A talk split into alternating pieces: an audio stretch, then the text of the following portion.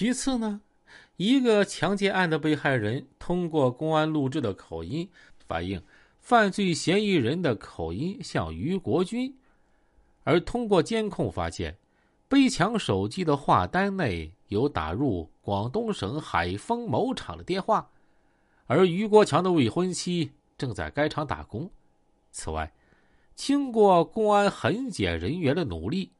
终于在五二五入室抢劫强奸案中，从一块被丢在草丛中的卫生间窗户玻璃上提取到一枚半指纹，经查正是于国军、于国强的指纹。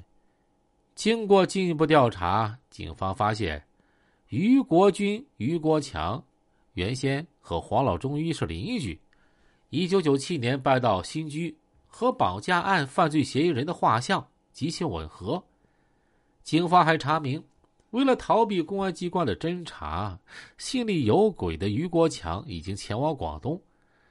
为了不使其漏网，警方做出了极为艺术大胆的决定：在找于国军、于建国、于斌按了指纹之后，以无嫌疑为由，把仨人啊给放了，打算。先赴广东海丰抓捕于国强，之后再收捕本地案犯。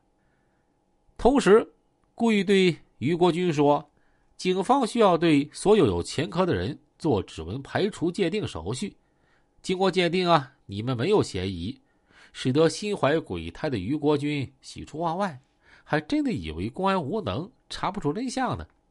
转而把这好消息告诉了正在广东海丰的老四于国强。而且说呀，公安局的人已经找我们仨兄弟啊按印了指纹，而且呢也在找你，有可能已经去广东了。你干脆回南城，估计公安局也没掌握啥证据，去公安局试探一下。如果公安问什么呢，你不要承认。当警方追捕组刚到达瑞金的时候，这边于国强已经从广东赶回南城，并由三哥于建国陪同到公安局刑警大队做指纹鉴定。呵，这一下啊，高兴的南城公安民警嘴都合不拢了啊！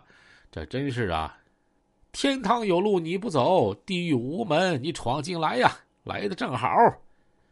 与此同时，另外一组民警立即行动，抓捕了于国军。经过搜查，于国军身上携带的 IC 卡，正是绑匪和黄老中医进行电话联络的 IC 卡。七月八号凌晨三点。于氏兄弟的老大于斌，也在被窝里被警方拎了出来。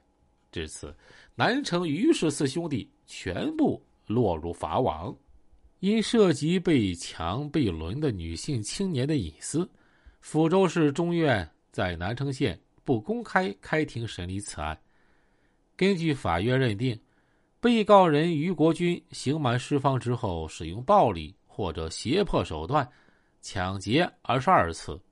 其中入户抢劫六次，劫得赃款赃物共计人民币四点四万余元，强奸妇女二十人，其中轮妇女十二人。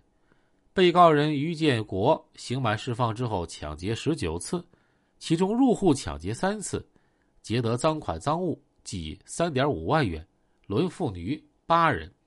被告人于国强抢劫十八次，其中入户抢劫五次。劫得赃款赃物啊，三点四万余元，强奸妇女八人，其中轮七人。被告人于斌抢劫十三次，其中入户抢劫三次，劫得赃款赃物计二点三万余元，轮妇女三人。根据统计，于氏兄弟仅在两千年四五月份就抢劫十二次，强轮。十四岁到二十七岁女青少年啊，十五名，那简直是到了疯狂的地步。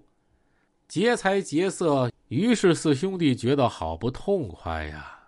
但是，单单这样隔三差五的抢劫，于国军觉得钱还是来的太慢。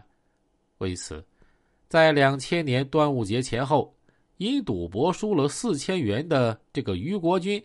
萌发了绑架原来的邻居南城县有名老中医黄某十一岁的儿子，以敲诈钱财的念头。六月五日，他叫上小弟于国强一块儿去绑架黄小小。中午一点半，当他们看到小小一个人上学的时候，就骑车追上了，叫小小上车。打小就和于国军很熟，而且和于国军儿子同年的小小就上了于国军两兄弟的摩托车。可谁知道，于国军俩兄弟把小小带到一处建筑空房的六楼之后，立即撕下了邻家叔叔的伪装。用胶带纸把小小紧紧的捆绑在卫生间的水管上，然后，再由于国强临时买了磁卡，打电话给黄医生索要六万元。次日，狡猾的二人专程乘车到抚州市买了一张神州行电话卡，又用这张卡打电话给黄医生，问他是否准备好四万现金，而且提供了他们的联系手机号。当天晚上，于国军、于国强从抚州赶回南城。于国强打电话给黄医生，让他带上赎金到老汽车站等候。于国军则骑车到车站附近观察。当他在附近发现有公安人员的时候，就怀疑黄医生报了警，于是产生了杀人灭口的恶念。为了欺骗警方和黄医生，他故意打电话呀。让他们到抚州市某处交易，把警方和黄医生就骗到了抚州市区。而此时，于国军则用尼龙绳把黄小小活活给勒死，并和老四于国强一块把小小的尸体抛住了滔滔的江水。二零零一年二月一日，抚州市中院依法以绑架罪判处于国军死刑，判处于国强死刑，缓期两年执行。以抢劫罪判处于国军四兄弟死刑，以强奸罪分别判处四人死刑或无期徒刑合并执行死刑。宣判之后啊，四兄弟还不服呢，上诉到江西省高级法院，四月十四号被驳回了，维持原判，下达了死刑执行命令。